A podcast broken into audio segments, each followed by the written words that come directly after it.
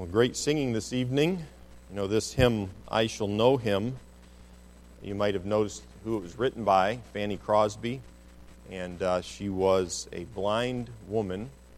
And uh, it's interesting as I was reading the, the words that she wrote, uh, just thinking about how clearly she could see. You know, for being blind, uh, she had a very, very clear view. And uh, sometimes as we're going through life, uh, a clear view is a hard thing to, to have. And um, it's a whole lot easier to navigate life when we're looking through the windshield rather than looking at the rearview mirror. Um, it'd be hard to drive and make our way through life and make good choices if we're looking in the rearview mirror, always looking at the past and things of the past, maybe personal failures, maybe personal, maybe persecution that we've endured in the past. Um, but I was just struck by that uh, how a blind woman, uh, what was it, 1820 she was born, something like that? Uh, lived, a, lived to 1915, but how clear she could see. Uh, take your Bibles, turn to James chapter 5, is where we'll be this evening. James chapter 5. James chapter 5 in your Bibles. And I'll ask you a question Are you, are you being patient? Are you having patience in your life? And uh, of course, last week we had uh, Mr. Anderton with us, and he spoke. The week before that, I had preached out of James chapter 5. We looked at a few verses there and talking about patience. So, how have you been doing in the area of patience? Have you been enduring uh, patiently, long suffering, uh, long tempered? You remember? How have you been doing? Um, I won't ask you for any testimonies necessarily. There probably are some of success uh, that you maybe you've been in, enjoying success and being long tempered in your marriage relationship, maybe with your children, maybe at, maybe at, the, at the workplace. Um, I hope that you have. Uh, are you a patient person? You know, God wants us, and we see it here several times in James chapter 5. God, God wants us to live patiently. He wants us to, as we saw, He wants us to be looking for the coming of the Lord. He wants us to be remembering that the Lord's judgment is coming someday. And again, his judgment, the place of reward. Uh, he wants, he's going to reward us for living patiently in this life. So, are we looking for his coming? Are we, being, are we living our lives in such a way in this earth that we're going to be in a position to receive a reward? Are you enduring patiently uh, maybe temptation in your life? Or are you giving into it? Uh, so, patience can be applied to many areas of our lives. And then uh, we saw from James chapter 5 that if we're going to live a patient life, not only do we need to be thinking about the coming of the Lord and remember that we're going to give an account to Him and we're going to be rewarded for enduring in this life, but the third thought that we saw from James chapter 5 was that we ought to be following the examples of other believers who've gone before us. And I can, I can, of course, we can look at Hebrews chapter 11. We might even read from there a little bit tonight. And we can read about people who endured by faith, and by faith they overcame, and by faith they were victorious over sin and temptation. There's a lot in the Bible we can look and we can see from different people's lives how they endured, and that can be an encouragement to us. But I'll say this even within this group of people here this evening, many, many of you in this room have been a great blessing to me and have helped me be patient. You've helped me in the area of patience as I've watched you endure as I've watched you overcome, as I've watched you, and maybe from, a, maybe from your perspective, you say, Pastor, I'm not sure I'm overcoming. I'm right in the middle of it, and I'm not sure, only by faith do I know I'm going to come out on top on this thing because, frankly, from time to time, I don't feel like I am. Sometimes we feel like we're actually losing, um, we're going backward. But many of you have been a great encouragement to me as you are patiently pursuing the Lord in, in this life uh, and overcoming. And I want you to know that. And it's not just me who sees that, but others within this congregation see you and uh, are watching and uh, are overcoming as well, in part because of this admonition as he tells us hey, be patient, follow the example of God's servants. And there are some servants of the Lord in this room. And a servant of God, by the way, isn't always a perfect person. Do you know that? Do you know that? Yes. Um, There are very few people in the whole Bible, godly people, very few of them that are mentioned without something bad attached to them. Uh, Daniel is one. There, there are a couple, but most of God's servants, pretty much all of them, like 99.9% of them, had struggles along the way.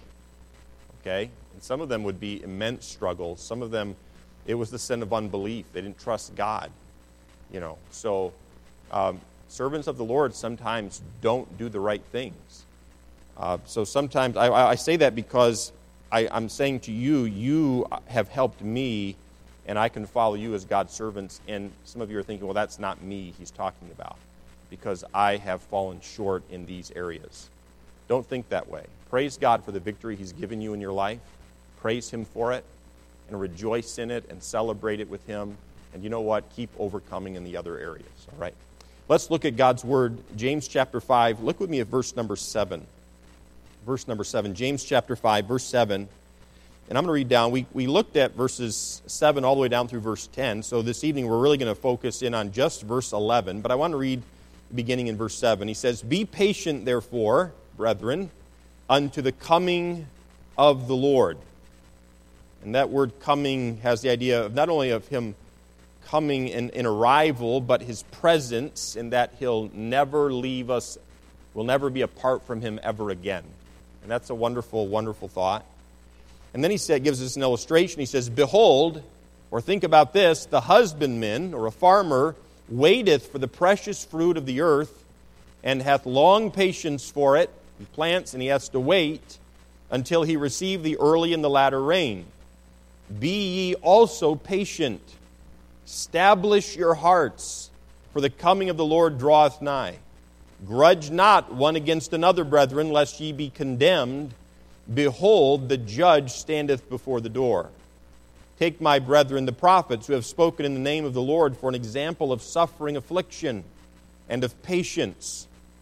And then here's the text for tonight, verse 11 Behold, we count them happy which endure.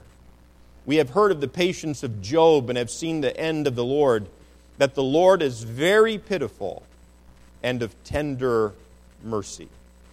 Let's pray together and we'll look at this verse in the time we have tonight. Let's pray. Dear Heavenly Father, help us, I pray, tonight. Encourage our hearts. I know, uh, Father, there are some in this room who are enduring uh, patiently, and yet all of us are tempted at times to be impatient. Uh, for some of us, that means we throw in the towel. We give up uh, on your way of doing things, and we go about life in our own way, in our own flesh. Lord, we know that our fleshly way may seem right unto a man, but the ends thereof are the ways of death and destruction. So, Lord, uh, strengthen us, help us as we consider your word. I pray that you, by your Holy Spirit, would strengthen hearts and uh, increase faith, and that we would leave this place tonight more inclined to trust you, trusting you Lord, hoping in you, not in our circumstance and not in people. And Lord, I pray you'll be, you'll be pleased with us. I pray these things in Jesus' name. Amen. So, how can you and I be patient? Because I know all of us in this room are patient people just by nature. We're just oozing with patience. And uh, I wish you all could have seen Mrs. Willis' face right there. It's okay. I enjoyed it. So, how can we be patient? Well, he says to us, Look for the coming of the Lord. Remember the Lord's judgment to come. You're going to be rewarded for your patience. Follow the example of God's servants. You know, these believers in James chapter 4 were facing tests, they were facing afflictions, they were facing temptations. Don't raise your hand, but is there anybody in this room who's facing intense temptation? right now in your life. You say it's not a trial in the sense of hardship, Pastor, but there I, I've never been as tempted as I am right now. You know, there are waves of temptation that are involved in the Christian life as well. Well, these believers were facing these things. They were facing afflictions, temptations. These, these people were facing persecution. And God wanted them to learn patience. And I think that's interesting. Um, because there are a lot of things we could talk about. We could talk about, he could have talked about victory, he could have talked about deliverance, he could have talked about a lot of things, but instead, to these people who were facing all of these things, he talks to them about patience. You need patience. If you're going to overcome, you need patience. And if you don't have patience, yes, deliverance will come eventually when you pass from this life if you're a child of God, but you'll be giving up so much victory that's already been secured by the Lord Jesus Christ. You can live in this life and you can overcome in this life and you can you can do it in you can do it patiently and God will be pleased and you can be salt and light in this life and other people you can be a help to them.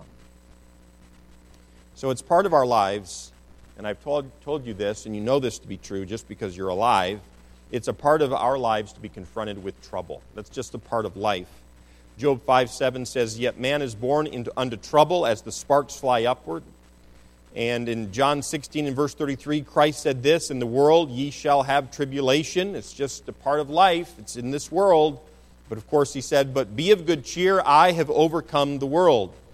As I mentioned last week, the Holy Spirit is fully aware of what, what you are, where you're at in life. He is fully aware. He's not in the dark. Um, and when I say fully, I mean it completely aware. Because you can, where you sit tonight, you can say, Pastor Seth, you have no idea where I'm at. You have no idea. Pastor, you know a little bit, but you really have no idea the fullness of where I'm at. You don't know. You're right. I don't know, but the Holy Spirit does. Fully. Completely. And by the way, it's encouraging to me that He still chooses to never leave us nor forsake us. He knows fully where we're at. He knows the, the falls, He knows the thoughts that, the fleeting thoughts that flicker through our minds of a great variety, more than anyone here wants to share or know. He knows the trouble, he knows the persecution, he knows what other people may be thinking, may be doing, may not be doing, but we think they're doing it. He knows it all, okay? He's fully aware, and yet the Holy Spirit still, knowing our present trials, knowing the temptations, knowing our failures, knowing the persecution, still the Holy Spirit admonishes and commands us to be patient. And the truth is, often we're not. Often we're not patient. So, how are we responding to life? How are we responding to where we're at in our lives at this time? Do we find ourselves blaming God? You ever blame God? You don't have to answer. Uh, but I have. Lord, you knew. You knew this was going to be the way it was going to be. I didn't know this, Lord, when I said yes. This isn't what I had planned. God, you knew. Now, that's, that's a, uh, a 3% giving glory to God for his omniscience and a 97% saying, How come you're doing this? okay, do you follow me? You knew, Lord. And so there is there are times where we blame the Lord because we're not patient, or other times when we're irritated with him. Irritated with him. You say, "No, I'm irritated with my circumstance." Not if you believe uh, everything that happens in life happens because God is actively involved and working. Nothing happens by chance in this life. Nothing happens that God doesn't allow to happen. You say, well, I'm, I'm irritated with my circumstance. Or, I'm, you know who I'm irritated? I'm irritated with me. Some of us might say that.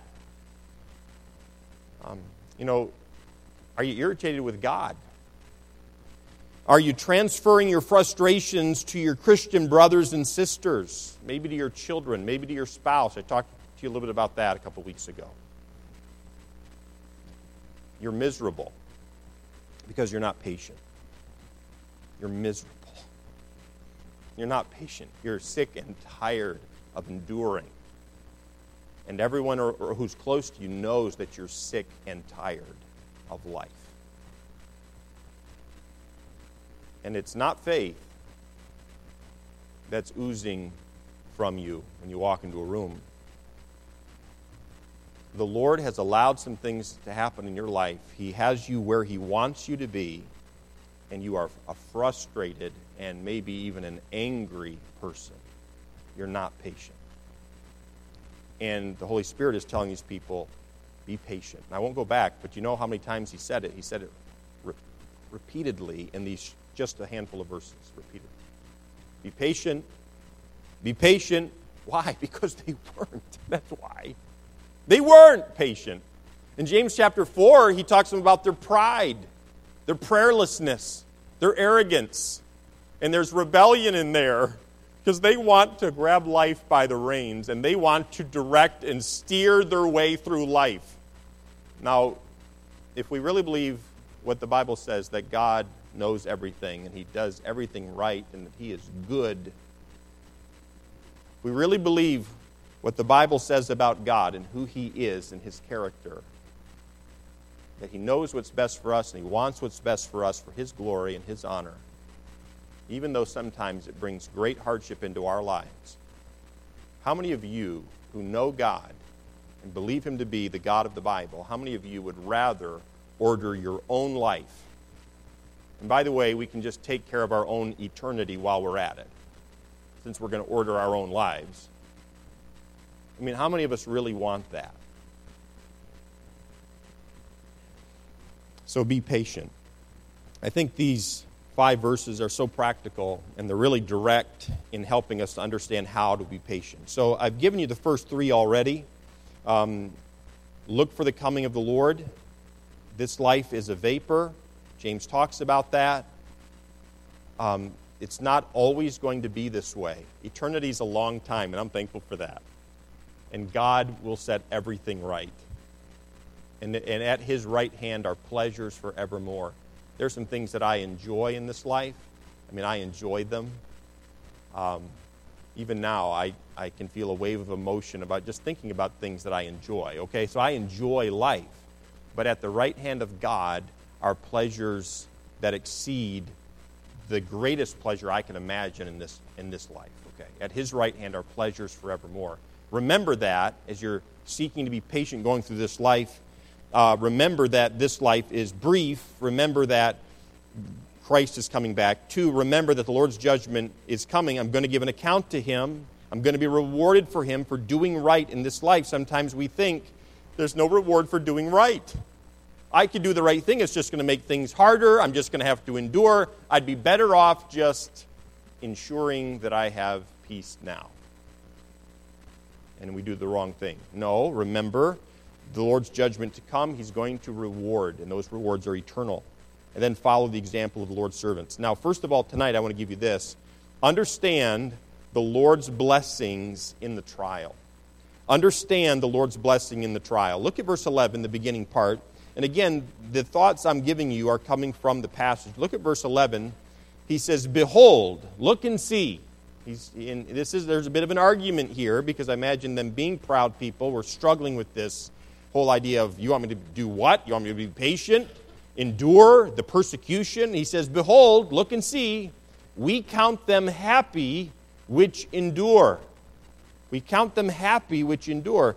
Uh, he says we, which means that what he's about to say is a common opinion. He's saying it's not just my opinion, this is your opinion too. We count them happy that endure. And James really directs the readers to do some calculating. We count. Do some math. This is not an emotional decision I'm trying to get you to make. Do the math. We count them happy who have endured, who have gone before us, who have overcome. I think for the most part, we consider those who have endured through trials to be blessed.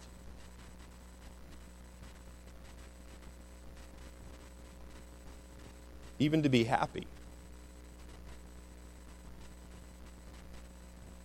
Show me the people the believers on this earth who have endured genuine hardship, grief stricken at times, but whose faith found that resting place, who kept following the Word of God, kept saying yes to the Holy Spirit, and who trust Him. And you will find the people that are the happiest people on the face of the earth. Not necessarily when they were right smack dab in the middle of the trial with questions that they didn't have answers to, or when persecution was still raining down on them, or people were lying about them. No, not necessarily at that moment, as they were trying to get their bearings, like what's happening in life and what's going on, and this isn't what I planned, because they're human beings too. But those who have endured it and didn't give up, who kept trusting God and His Word and the Spirit of God to strengthen them and their inner man to endure to the end. Find those people, and you will find the happiest people that I've ever met in my life. Some of them are in this room. And they look back and they talk to me about how dark it was in those days and how they didn't know which end was up sometimes, and they didn't they sometimes felt as though the Lord had forsaken them at times, and they had to seek Him, but He always showed Himself strong on their behalf. And, and ultimately, looking back, they praise and glorify God, and they know God better because of their trial and tribulation than they ever did before it. And whenever I talk to an individual like this, and it's not just within this congregation, but other congregations as well, I always walk away marveling at their faith and I wonder, I wonder, and I've pondered over the years at their level of trust in the Lord. And I've walked away several times thinking, I don't know God the way that person knows God. He says, We count them happy which endure. And the word endure here, again, is this word that James uses all the way back in chapter 1. And it has the idea of enduring in the face of adverse circumstances enduring in the face of adverse circumstances. And James was seeking to help these believers to patiently endure the trials that they were facing. And so, what he's saying here is to understand the Lord's blessing. Look over, if you would, we're not far away. Take a left and go to Hebrews chapter 11. Hebrews chapter 11. And I'm not going to read the whole passage, but I'm going to read just a, a little bit of it. Because there are blessings to be found in the middle of tribulations. There are blessings to be found in the middle of tribulations. And don't get me wrong, uh, there, there are moments during a tribulation where you're at that stage where you're questioning the Lord, perhaps.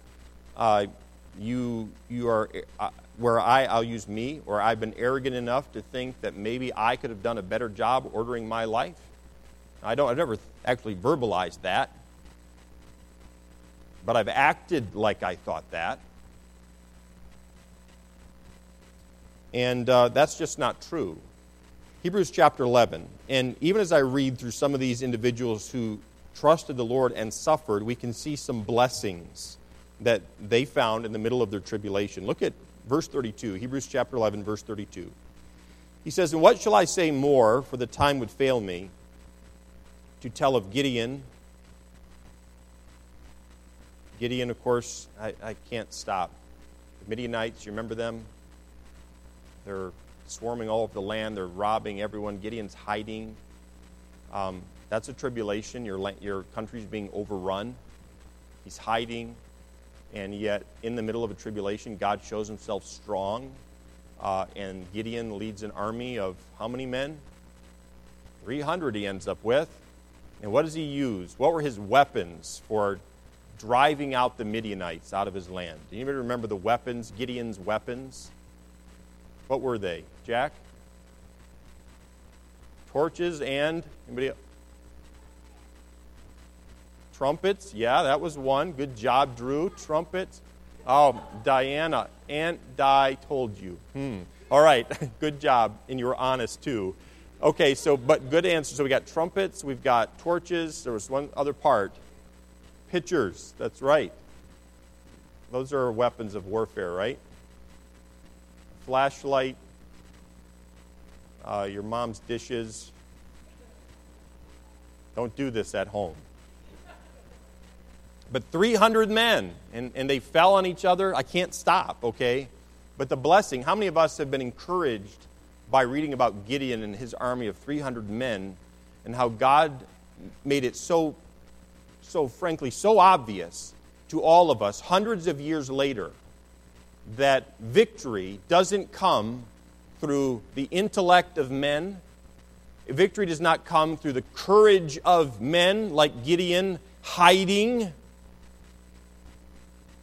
It didn't come by might or, thousands of Israelites. God actually sends men home to prove a point that He delivers, that He is the one we should hope in. And over and over and over and over throughout the Bible, He does this. And I'm going to keep reading because we got through one name of Barak, of Samson, of Jephthah, of David also, and Samuel, and of the prophets who through faith, here's some blessings, subdued kingdoms. Now, that sounds really easy. They, sub- they won some victories, yippee. No, they were in the process of losing most of them. They were the underdogs. They were in the situation that we sometimes find ourselves in questions without any answers. Um, being faced with situations like there's no possible way we can win this. There's no hope. They were in hopeless situations, yet in those situations there were blessings. Subdued kingdoms, wrought righteousness. I love that. Because maybe there's someone here this evening and you're saying, you know, Pastor, I've, I'm being tempted in ways that I've never been tempted before in my entire life. And, Pastor, between me and God, I'm actually considering it because I'm just about to give up. You know, by faith, one of the blessings was righteousness is wrought, righteousness is accomplished. We do right. Do you know why or in whose power? Because we're disciplined people. That's why we do right, Pastor, because we're Baptist, because it's on our sign, because we still print bulletins in this church. Or we still have Sunday night services, and that's why we do righteousness. No. You know why we do righteousness? Because God Almighty, by His Holy Spirit, and this book, empowers us and protects us to do right. That's why we do right. That's why we do right. Obtain promises, and oh, how we get to know God better as we go through life. And, you know, I know more, I understand more of God's promises now than I have up to this point in my life. Why? Because of some of the trials, temptations, tribulations that God has brought me through. That's why.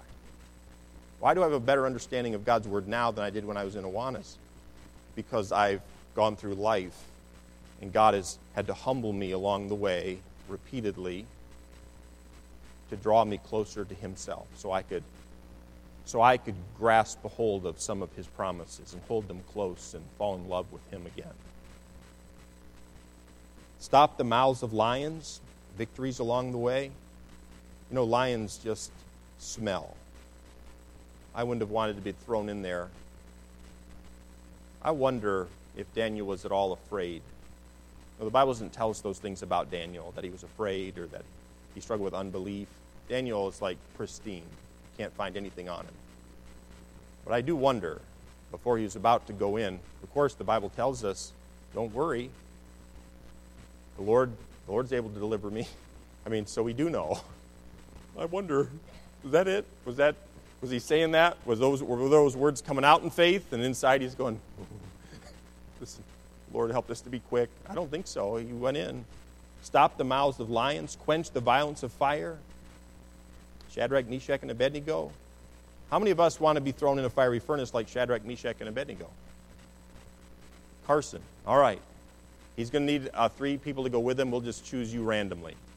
Okay. Um, the thing is, the thing is, those, those men stood. They had to be afraid to some degree, or at least maybe they had a flicker of it, or maybe it's somewhere along the way. Maybe it wasn't that day. Maybe they were just bold that day, and God gave them that boldness for that day. But they were people like you and me, is what I'm saying. But these people endured these different kinds of things. I'm going to stop there because we're never going to move on in James. So look back to James. But I, I want you to know what that, and, and it's something we have to see, and I think it's important to even look for it if you can't see it yet while you're going through a temptation, while you're going through the tribulation. Lord, what's the point of this? Uh, there was a lot of momentum in the right direction, Lord, between these things that you've allowed into my life. Before you allowed them into my life, Lord, I think I was doing okay. Lord, if you hadn't brought this into my life, who knows what I might be doing? I might be serving you to greater extents in different areas of life. And, but you know, the Lord, knowing you, knowing me, chose to bring things into our lives right on time to accomplish His will, His work in us. And He wants us to understand the Lord's blessing in the trial. And that's what He's saying there in verse number 11 of James chapter 5. Behold, we count them happy which endure. They're blessed. So there are eternal blessings, not just in this life that are temporal blessings, but there are eternal blessings for enduring temporary trials we face today. Now, James already drew our attention to this fact in verse number 9, the latter part. You might look there. He says, Behold, the judge standeth before the door. And he gave that illustration of the courtroom doors are about to open. The judge of all the judges is about to return. Christ is about to return. Don't lose sight of that. This life is short. Endure, be patient, he's telling us. And isn't that what Peter was getting at in 1 Peter chapter 1? You're very close to that. Look across the page for me, 1 Peter chapter 1. Look at verse 6 and 7. He says, Wherein ye greatly rejoice, though now for a season, if need be, ye are in heaviness. And there are seasons in our lives.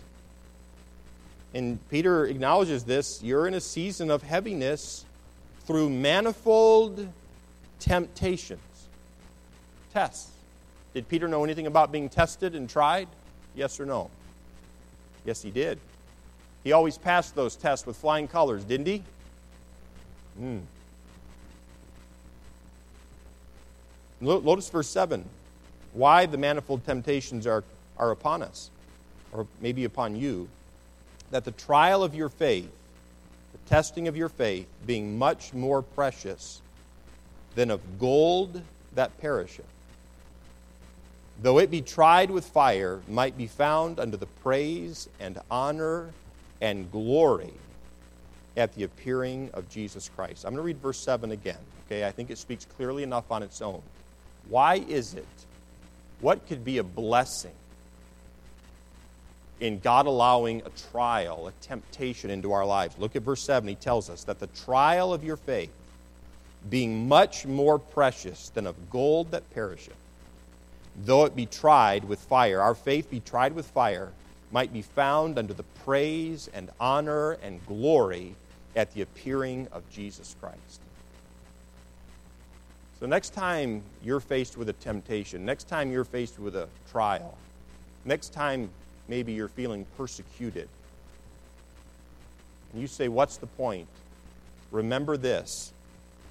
Understand that, there, that God has a blessing the point of the trial is a blessing. Now, what I just said is counterintuitive. It's going to go against the way you feel, it's going to go against the way I feel when it happened. What is the blessing? You know, I want to get derailed here for a few minutes and talk about different hard things that have happened in my life that I looked at them and said, "What is, what is the blessing of that?" You know, this there's nothing about this that's a blessing. But having gone through it, looking back and saying, ah, I can see the blessing. You know, I'll be much further ahead, and maybe some of you can remind me of this as we continue to serve the Lord together, and you find that I'm going, what's going on? You can say, Pastor Ferguson, do you see the blessing? Have you found the blessing yet in this? And I might give you a look, and you'll have to be patient. Say, Pastor Ferguson, you said, okay, remember James 5? Okay, you might have to remind me of that because you know how it is. We're in the middle of the fray. What's the blessing? Don't even like to be late for things. That gets us all riled up, let alone go through a genuine trial. So there are eternal blessings for enduring tempta- temporary trials we face today. Um, in Matthew chapter 5, Jesus talked about this during his Sermon on the Mount. Christ spoke of this. In Matthew chapter 5, I'll read it to you, verses 10, 11, and 12 he said this Blessed are they which are persecuted for righteousness' sake, for theirs is the kingdom of heaven. Blessed are ye when men shall revile you and persecute you, and shall say all manner of evil against you falsely for my sake. Rejoice. You mean rejoice when I'm being persecuted? Rejoice when I'm being reviled? And when they're saying all manner of evil against me falsely. Yes, rejoice, he says, and be exceeding glad, for great is your reward in heaven. For so persecuted they the prophets which were before you. You're in good company, Jesus says. You're being opposed. They're lying about you. They're saying things wrong about you. It's not true what they're saying, but you're, you're saying the right things. You're following me. And he says, Be encouraged. Rejoice, in fact. You're in good company.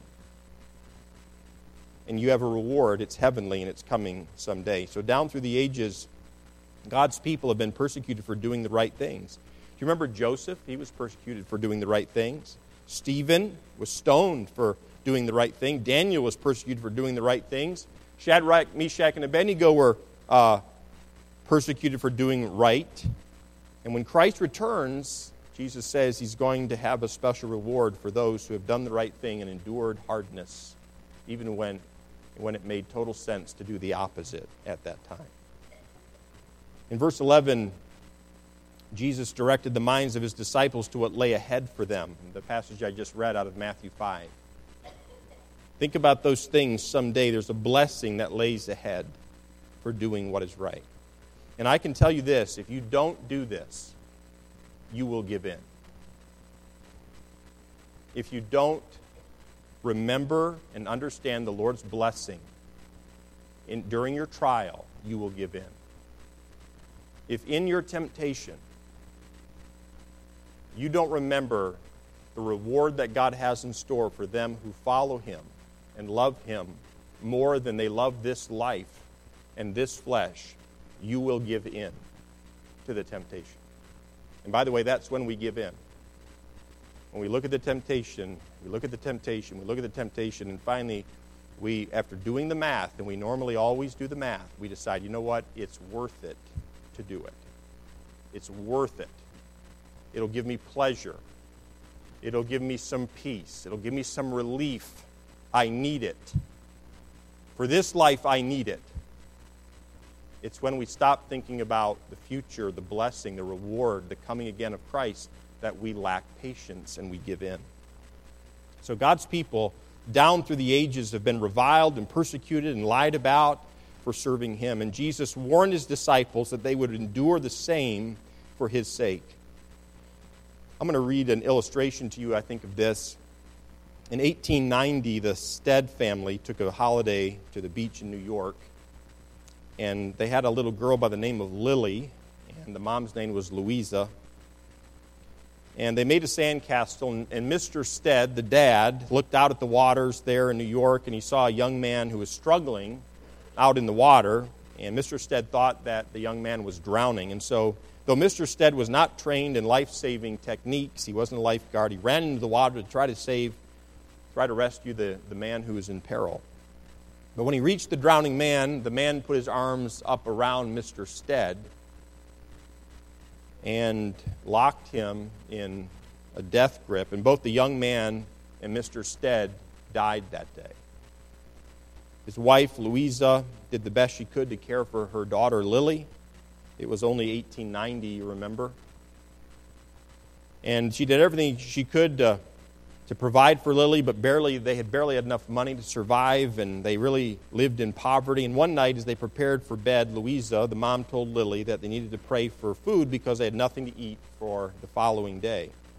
Louisa looked down at Lily's worn and scuffed shoe with her toe sticking out at the end, and she said, we should, go, we should also ask Jesus to give us some money to buy you a pair of shoes. And they prayed and went to sleep. And the next morning, Louisa opened the door found a large box filled with groceries and an envelope with a $10 bill, more than enough to purchase shoes for the little girl. Louisa happily made breakfast, but before she ate, she took out some paper and she wrote, This is the mom, she wrote these words Tis so sweet to trust in Jesus,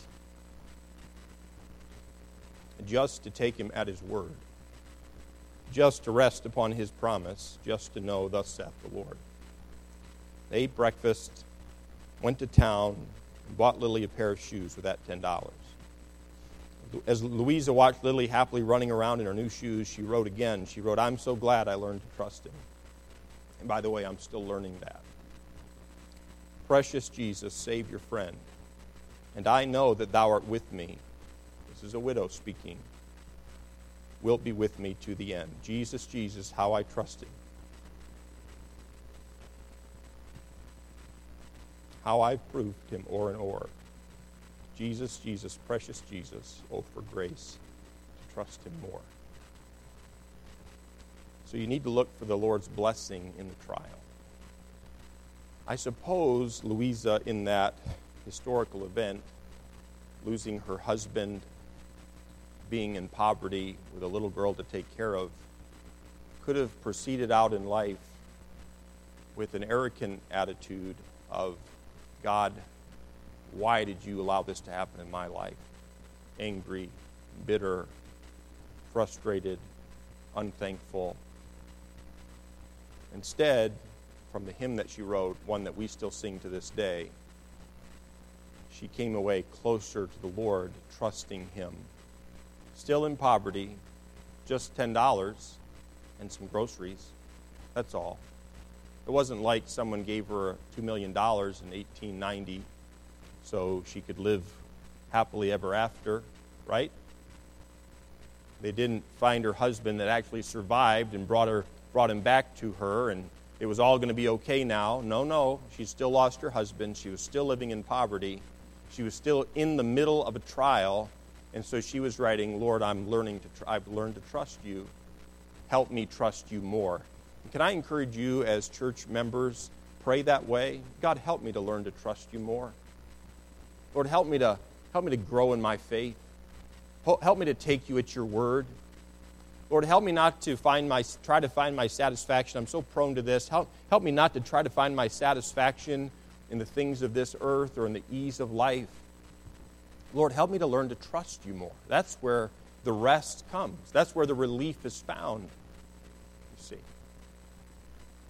So look for the blessing in the trial. Look at verse 11 again, the middle part, and, and I want to encourage you to realize God's purpose for the trial.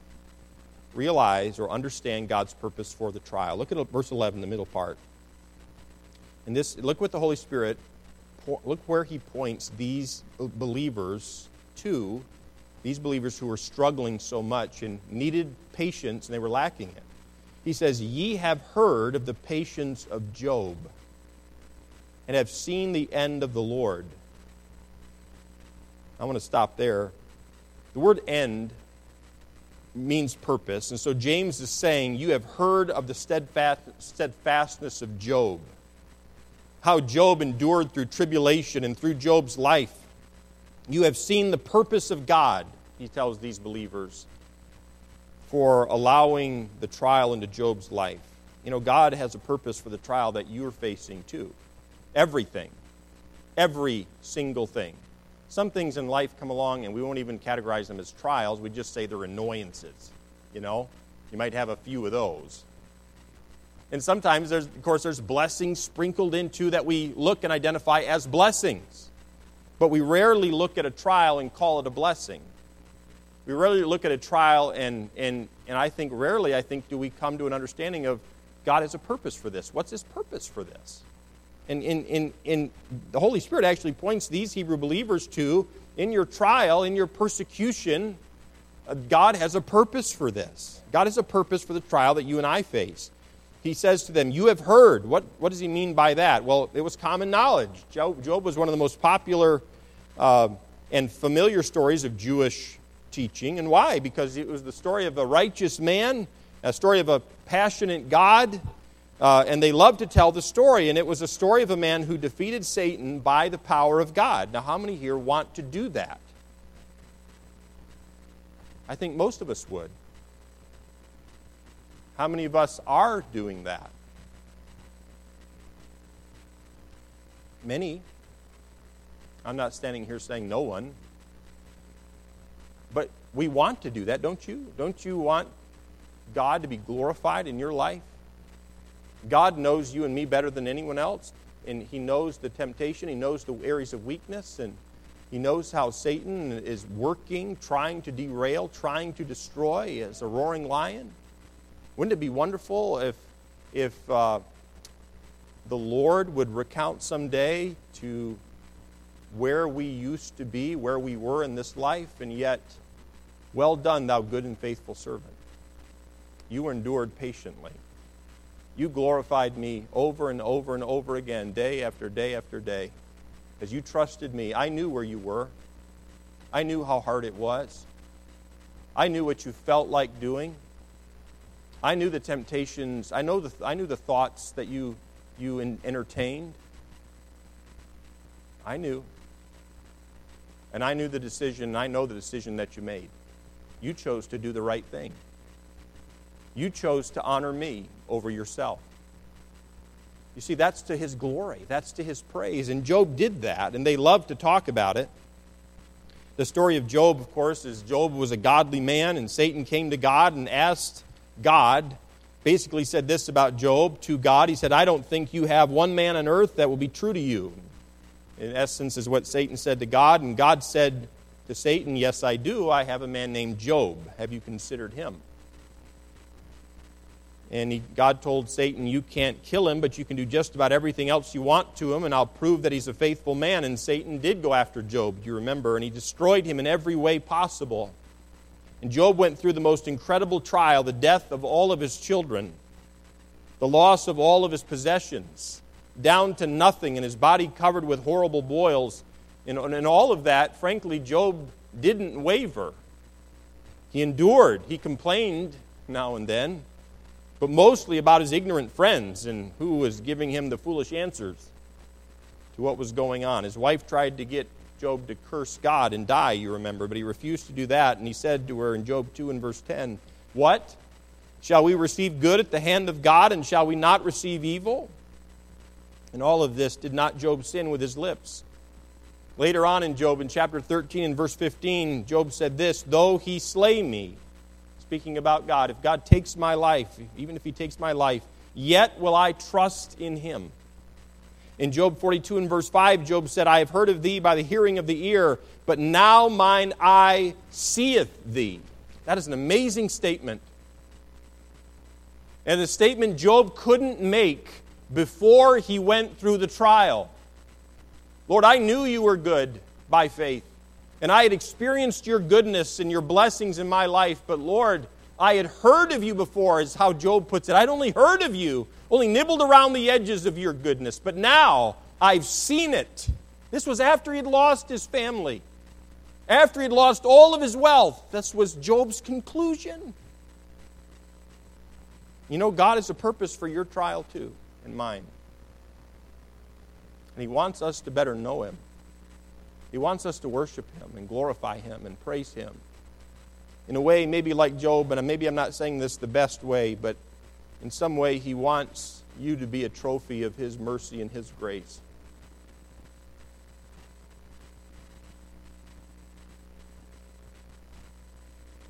And you and I need to trust Him. We need to be patient. Job was frankly, at the end of his life, he was saying, Now I know who you are, God. I never saw you in, in my good times as clearly as I've seen you in my bad times. I see who you are. And you know, God had a purpose for the trials in Job's life. God blessed Job. That was the purpose of God. Job, or God tested Job's faith. That is one of the purposes in a trial. God demonstrated to Satan that there was a man with true faith. The grass is greener God used Job. Job couldn't go anywhere. How do you leave and go somewhere and escape the loss of all of your children? How do you go somewhere after you're poverty stricken? There was nowhere he could go. But God demonstrated to Satan that there was a man with true faith. God used the trial in Job's life to help Job know God better and to bless Job more than he had ever been blessed before. And the question really is, is can we handle that? Can we handle God's purposes for the trial? You know, those are really up to God. But I see those very clearly in Job's life. Can we handle the fact that when we go through a trial, God has a greater purpose in mind? And in Job's case, God had a wonderful purpose in mind for him, greater blessing. And he has the same purpose, I believe, for you and for me.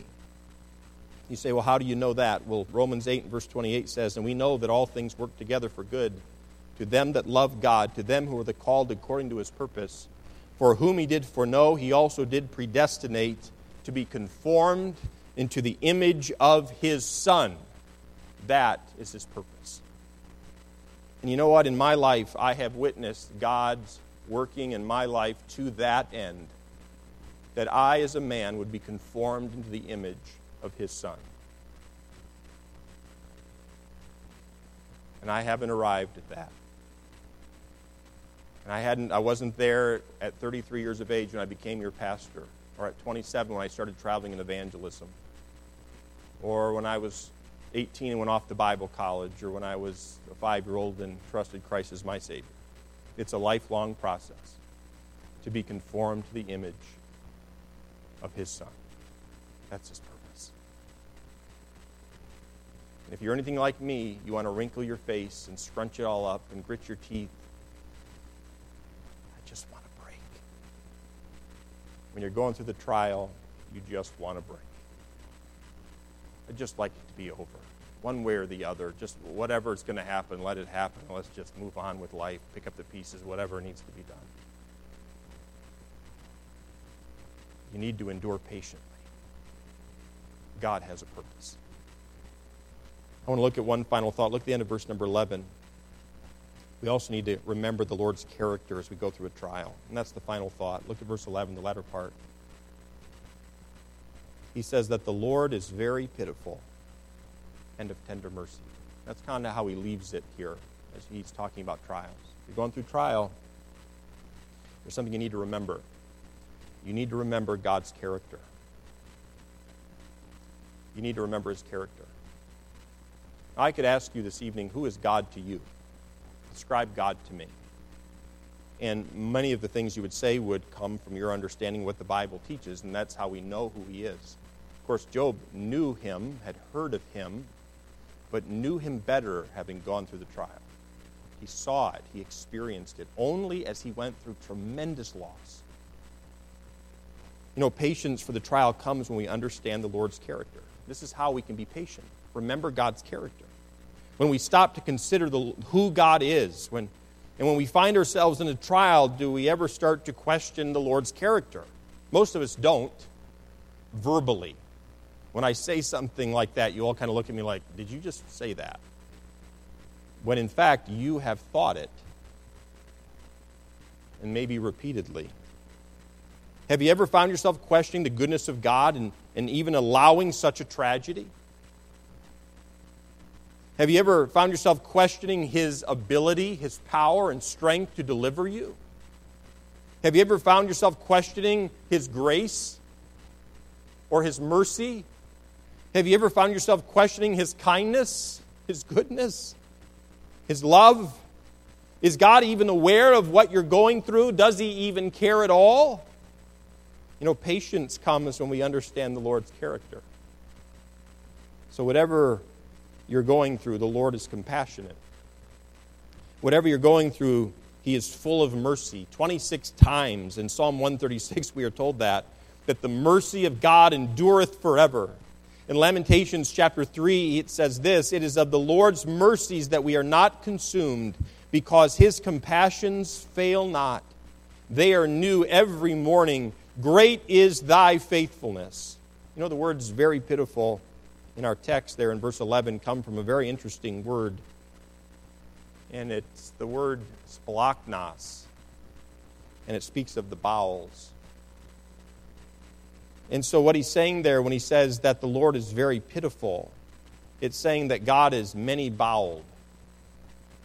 It's kind of an odd statement. It's not in our doctrinal statement for the church. It's interesting, isn't it? You say, that isn't interesting to me at all, Pastor Seth. Just pray. But the Jews always spoke of the compassion or bowels. That's how they spoke. We say, I love you with all my heart but they spoke of it coming from their bowels. Because the bowels is the seat of, of feeling, because they could feel it there. And you feel it there too, by the way. You don't feel it here, you feel it here. And what, the, what he's saying to us, he's saying, you can be patient if you'll remember that God is many boweled. You'll remember that God is very pitiful. If you'll remember who God is, is what he's getting at. And here's the truth God is very pitiful. In other words, he feels what you and I go through deeply. And that's an understatement. Our joy, he feels it. Our sorrow, he feels it. Our anguish, he feels it. There are times things are going on within a church, and I'm aware of it, but not everybody's aware of it. Times I will feel it, but others don't feel it at all. And that's, that's okay. There are times that things are going on within a church, and I don't know about it, but some of you know about it, and you're burdened. You feel it with them, but I don't. I don't know about it at all. Well, here's the thing: God knows about it all. He knows about every single situation, and He doesn't just know about it on a logical, intellectual level, sterile. I know it. You're struggling. You're a human. Yeah, yeah. I'm aware of all you humans. I'm not bothered. I'm not affected. That's not how God is. That's not who He is.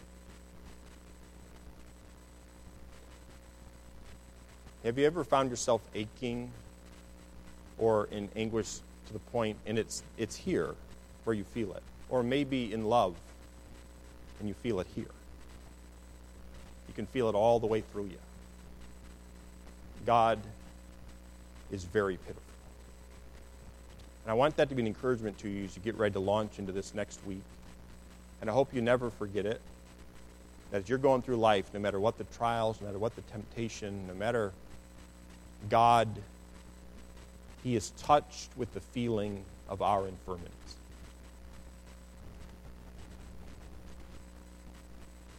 He's already been there.